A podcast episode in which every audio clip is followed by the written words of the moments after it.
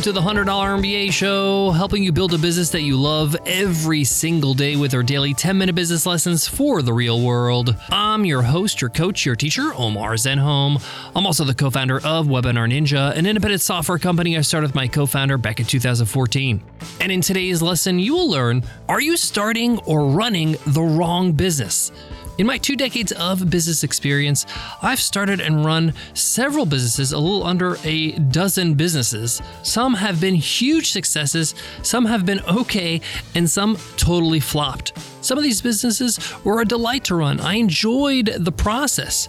Some of these caused me so much stress and heartache, and some, no matter how much I loved the concept of the business, the idea in my head, it never got any traction. From all these experiences, I learned one critical golden rule when it comes to starting or running a business. In my experience, this is probably the number one thing you need to get right. I want to walk you through what it is exactly, how to evaluate if you are doing this in your business right now, and if not, how to change or pivot to make sure you are. It's okay to recognize hey, I'm going down the wrong path. I'm doing the wrong business. Changing course pivoting is not a bad thing. And the sooner you do it, the less time you'll be wasting running the wrong business. So let's get into it. Let's get down to business.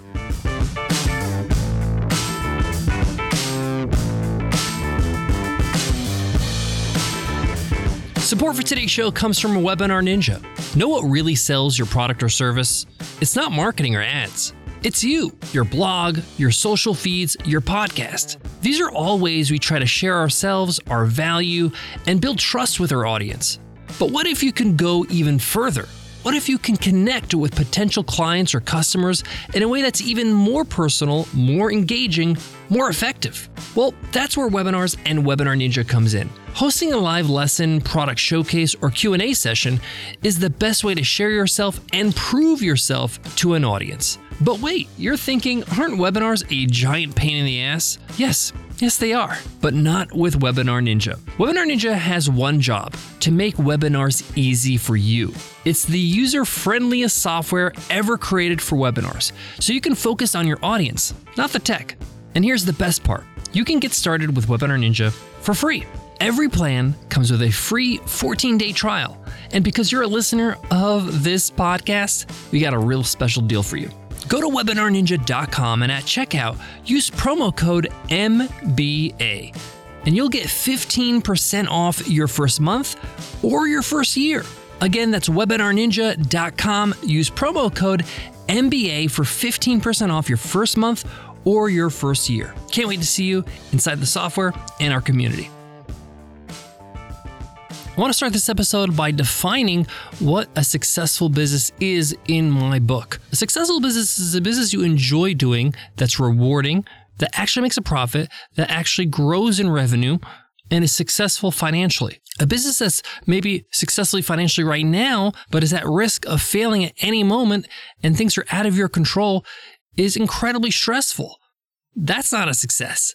Sometimes success blinds us we think, hey, it's making money, it's doing well, I should just keep doing it. Sometimes the market will carry you. A wave or a season of new customers will carry you and kind of hide some of the shortcomings or the risks you have in your business. You might have success in the short term, but definitely not the long term. And I'll explain why.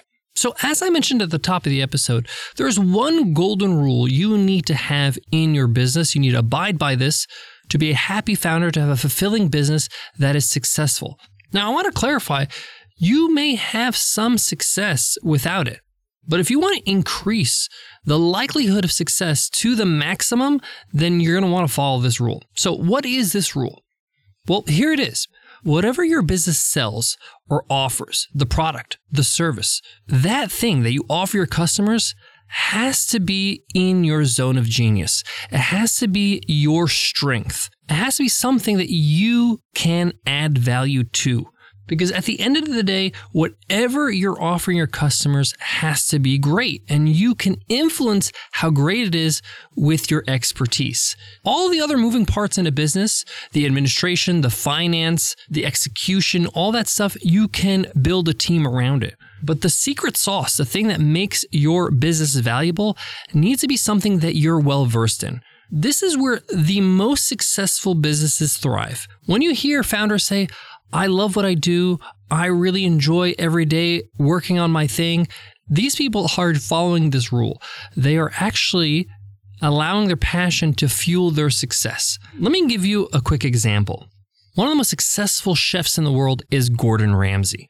You might know Gordon Ramsay from his TV shows. We're going to get to that in a second.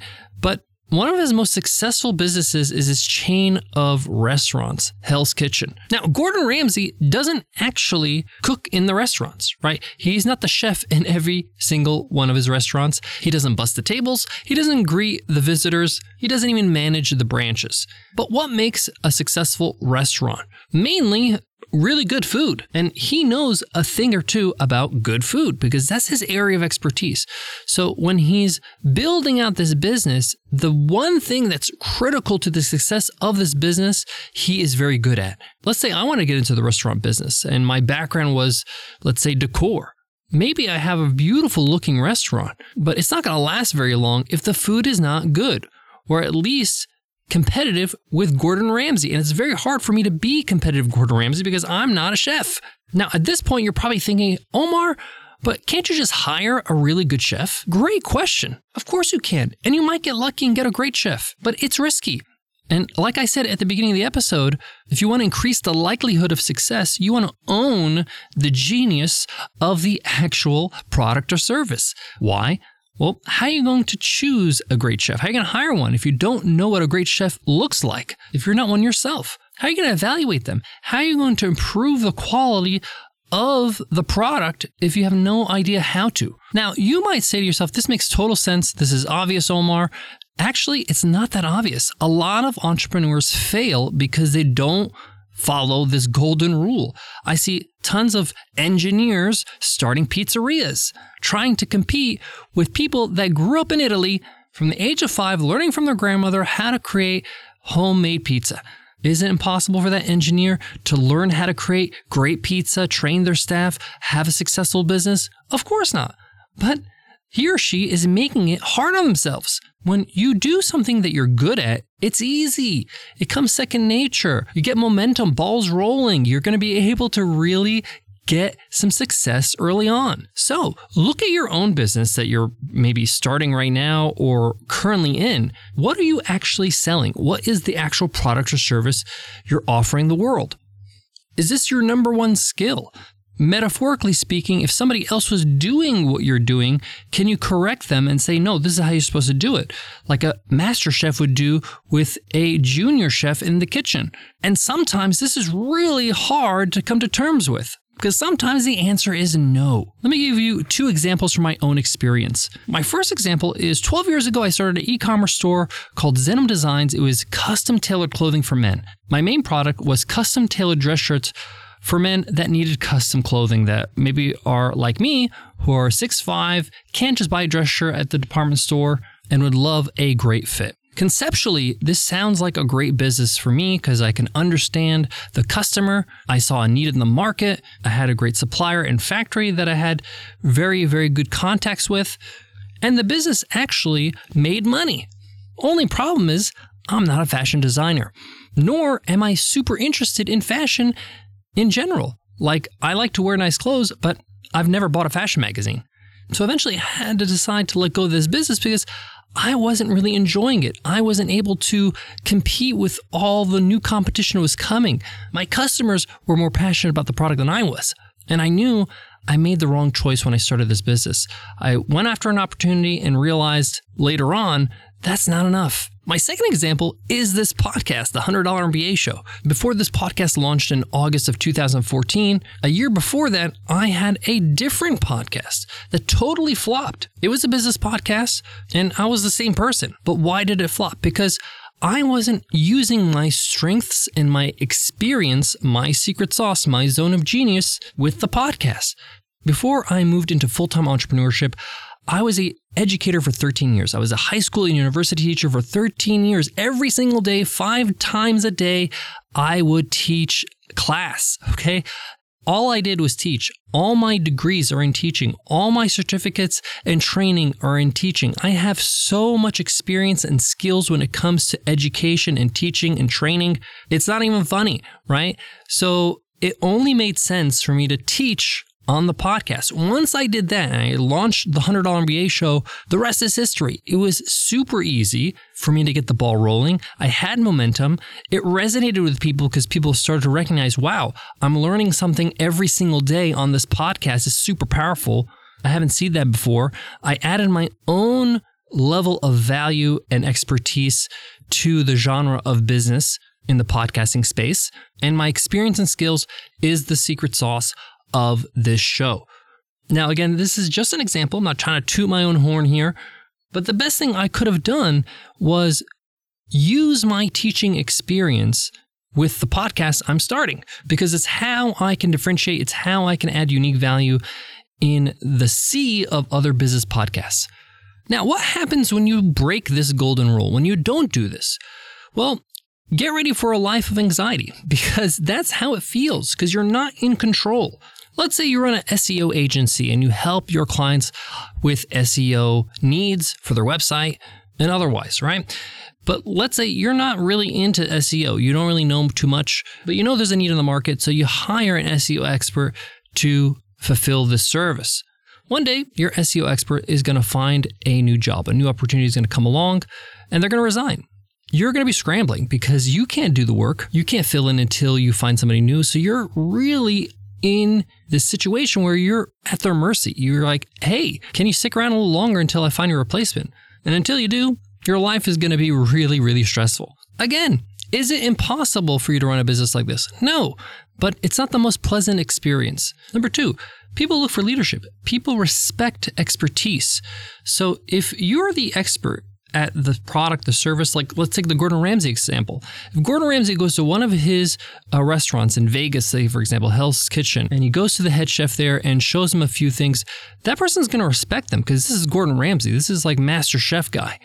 He's going to feel valued and feel the value of working for this organization versus being told what to do by somebody who knows less than them. We all can relate to this. I've worked with managers before that knew less than I did. I felt like it was a really boring time in my life because I didn't learn anything. I didn't respect the person, uh, you know, above me in the corporate ladder or in the institution. In my case, because I was a teacher, and it makes for a very disgruntled team member. So there's a lot of advantages for you building and growing a business around your expertise. I got more on today's topic, but before that, let me give love to today's sponsor. Support for today's show comes from NetSuite. This is it the putt to win the tournament. If you sink it, the championship is yours. But on your backswing, your hat falls over your eyes. Is this how you're running your business? Poor visibility because you're still relying on spreadsheets and outdated finance software? To see the full picture, you need to upgrade to NetSuite by Oracle. NetSuite is the number one cloud financial system, and it gives you a full picture of your business with visibility and control of your finances, inventory, HR, planning, budget, and more, you're gonna feel more confident. You're gonna feel like you got your business under control. You can automate your manual processes, close your books in no time, and stay well ahead of your competition. NetSuite has everything you need all in one place things are hectic, bring some peace and calm in your business. In fact, 93% of surveyed businesses increase their visibility and control after updating to NetSuite. Over 31,000 businesses already use NetSuite. This summer, NetSuite has a special financing program for those ready to upgrade at netsuite.com slash MBA. Head to netsuite.com slash MBA for this special one of a kind financing offer on the number one financial system for growing businesses. Again, that's netsuite.com slash MBA. To wrap up today's lesson, I don't want you to listen to this episode and panic and feel like, oh my God, I am in the totally wrong business. I'm going to fail. It's going to be a disaster. No. Look at your business, see how you can add your expertise, pivot your business so that you are vital to its success. A lot of people are not going to agree with my take on this episode, but in my experience, it's just a lot smoother, calmer work environment when you feel like things are under control because you have confidence in what you can provide your customers. Your assurance in quality assurance is super high. And at the end of the day, if you don't provide a great product or service, it's very hard for you to be successful. It starts there, and that's when everything else kicks in marketing, sales, customer service, everything else. Thank you so much for listening to the $100 MBA show. If you love what you hear, hit subscribe on Apple Podcasts, on Spotify, on whatever app you love to use to listen to podcasts. If you want to give back, if you want to support the show, the best thing you could do is share the podcast on social media. Share anywhere Twitter, Facebook, Instagram, LinkedIn, TikTok, whatever you wish. Just let people know that you love listening to the $100 MBA show and include a link to our website, 100mba.net, where we have some handy little buttons for them to subscribe. Before I go, I want to leave you with this. I'm not one to shy away from a little bit of tough love, so here it is. Business is hard as it is. You don't need to make it harder on yourself. You need to find the path of least resistance, the path that will give you the highest chance of success. Don't make things harder than they need to be. Choose a business where your expertise, your knowledge is critical to the success. Thanks so much for listening to the $100 MBA show. I'll check you in tomorrow's episode, Q&A Wednesday, where we answer the question, I hate sales, but I love my business. What do I do? I can't wait to answer that one. I'll see you in the next episode. Until then, take care.